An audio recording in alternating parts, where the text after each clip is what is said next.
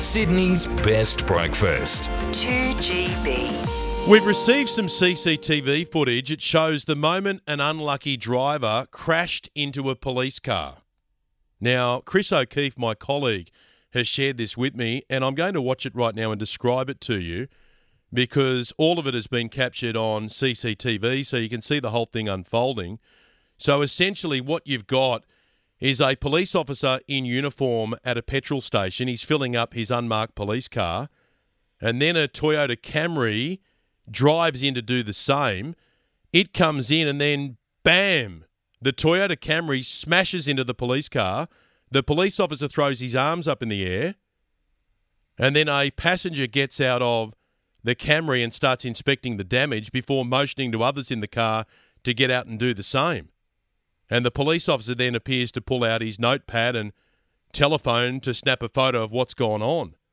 So, what are the chances? You're pulling into a petrol station, and instead of hitting the brake, you hit the accelerator. The car you smash into is an unmarked police car, and the bloke filling up the vehicle with petrol is a cop in uniform. So, it wasn't a good day for the driver of that Toyota Camry. Now we've asked New South Wales Police for some more information. They say at about 2:30 p.m. last Thursday, a New South Wales police officer was filling up petrol at a service station on Liverpool Road in Croydon. The unmarked police vehicle was struck by a Toyota Camry.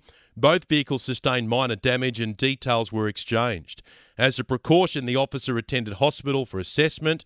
The Toyota driver, a 28 year old man, has since been issued an infringement for negligent driving.